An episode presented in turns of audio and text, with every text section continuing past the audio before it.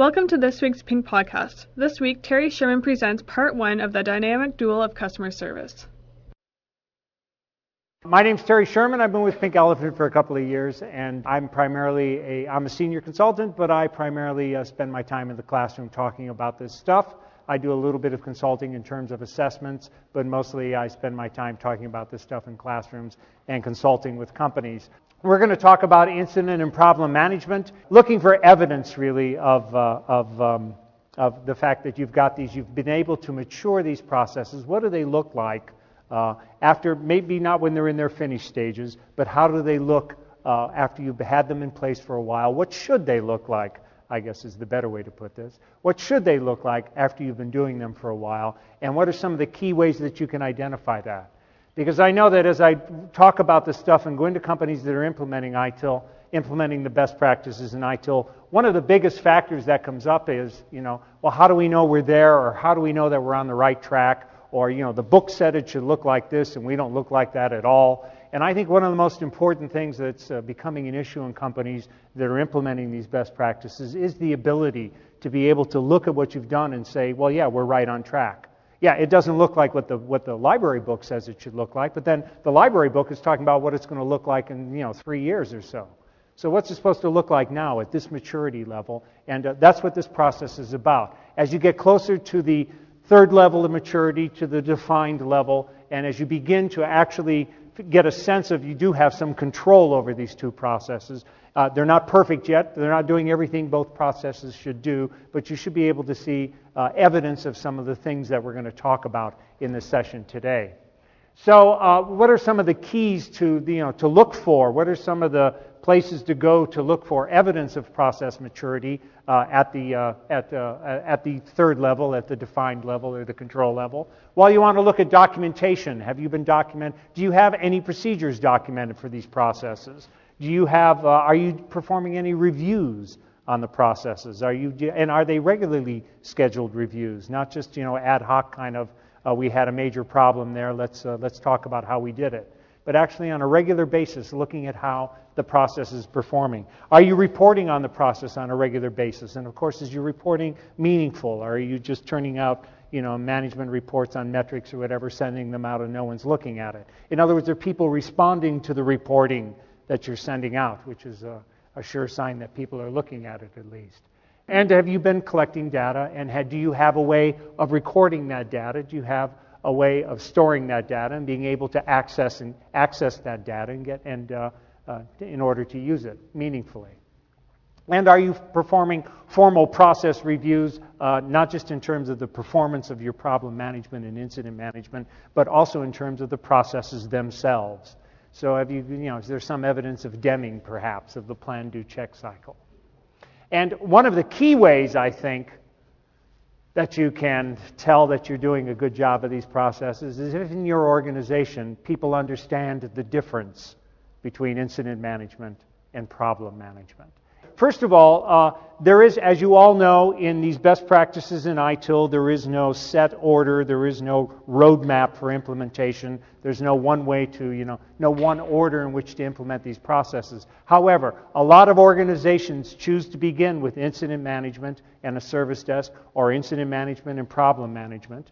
They, they choose to begin their implementation in these best practices with these two processes. So, therefore, um, uh, what they do by, by choosing to do so is they immediately, in their organizations, introduce the issue of we have to make the distinction between incident and problem. And sometimes you might even have to make the, the case for the fact that you need these two processes.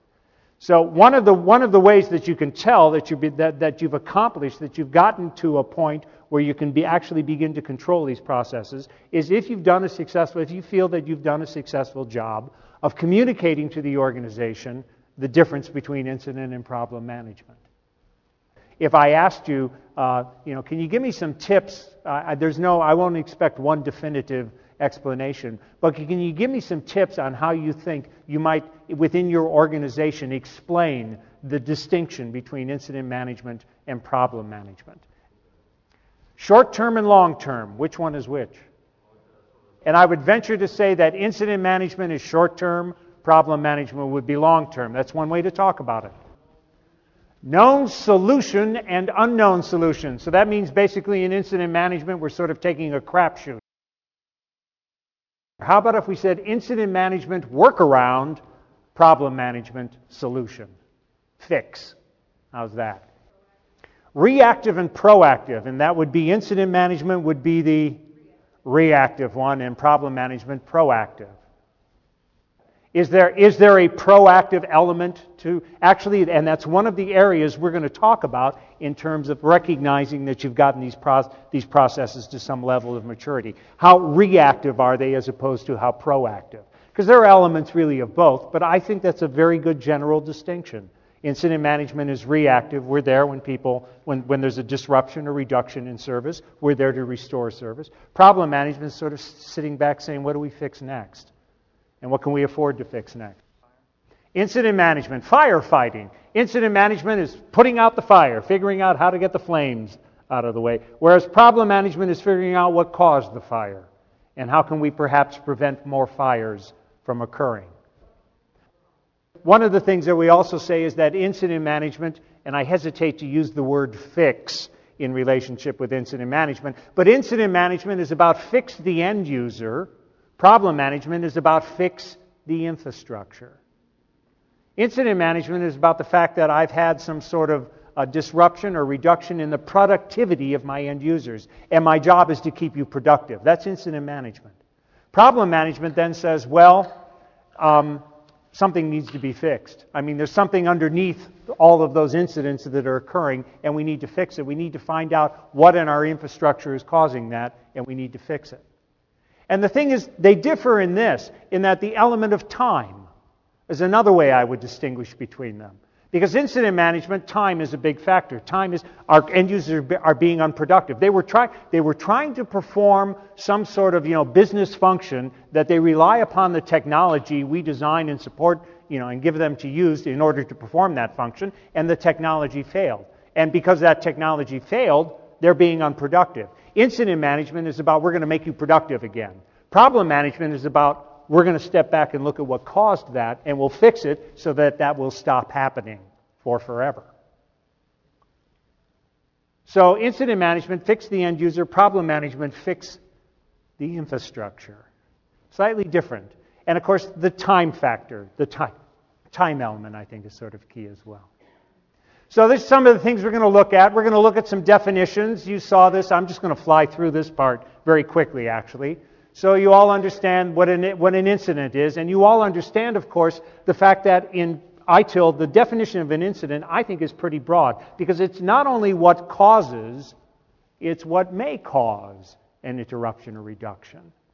And there could be the proactive, slightly proactive element in incident management. Because we're not only looking at things that cause disruptions and reductions to service, we're also looking at the things that might cause. In other words, if I, if I see something, if I set a threshold on the performance of one of my components, and we reach that threshold and it sends out an alert, and even though I haven't had an actual disruption or reduction in service, because I set that threshold, I acknowledge that as being a threshold, I set that threshold on the component and it issued the alert, I'm going to, I'm going to open an incident record. I'm going to treat that as an incident.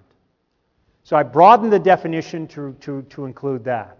I also make sure that my definition of an incident includes the fact that it's not only a disruption of service or interruption to service, it also can be a reduction in service. I'm not performing at the level we should agree to. And I think one of the things that becomes uh, evident here, also in the first part of our definition, it's an event which is not part of the standard operation of a service. I think what becomes evident when you look on that is that incident management definitely has a reliance upon SLAs. How do we define normal service? How do we know we're not performing what we sh- how we should be performing up to expectation if we don't have SLAs? And then when we, when we, when we talk about um, um, uh, restoring it, when we talk about the goal of incident management, which we're going to get to here in a second, to restore normal service as quickly as possible, what's as quickly as possible?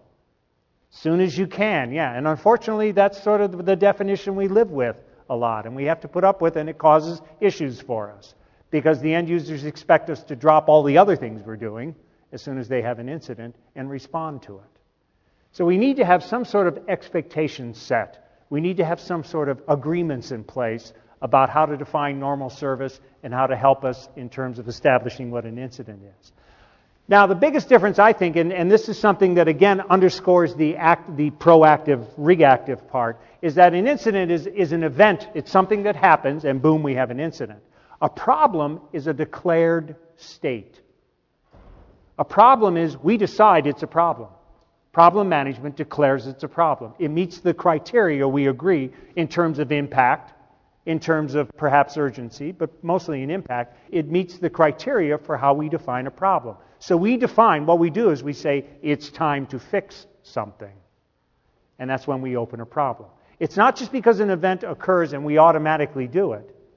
We open a problem record because we figure it's time to fix something. Okay, and a known error, you all know a known error is when we've done our root cause analysis and we have been able to identify the root cause. We're able to identify the component or the uh, CI that's at fault, and we have a workaround. So when you have those three factors put together, you have a known error. Uh, the ways that we, some of the ways that we classify incidents and problems, and we look for one of the ways that you, again, that you know you have a, a mature version of these processes is if there is some sort of consistency or some sort of logical movement from the way we classify incidents to the way we classify problems. In other words, once we open a problem record and when we go to put it into a category and when we go to prioritize it, which is what classification is about, it's good if there's some consistency between how we've done that in incident management and how we're doing it in problem management. So we need to have, within our organization, we need to have well understood definitions, how we define different levels of impact, different levels of urgency, so that together, looking at impact and urgency, again, we have some consistency in how we look at identifying priority. Thank you for listening to this week's Pink Podcast, part one of the Dynamic Duo for Customer Service by Terry Sherman. Please join us next week for part two.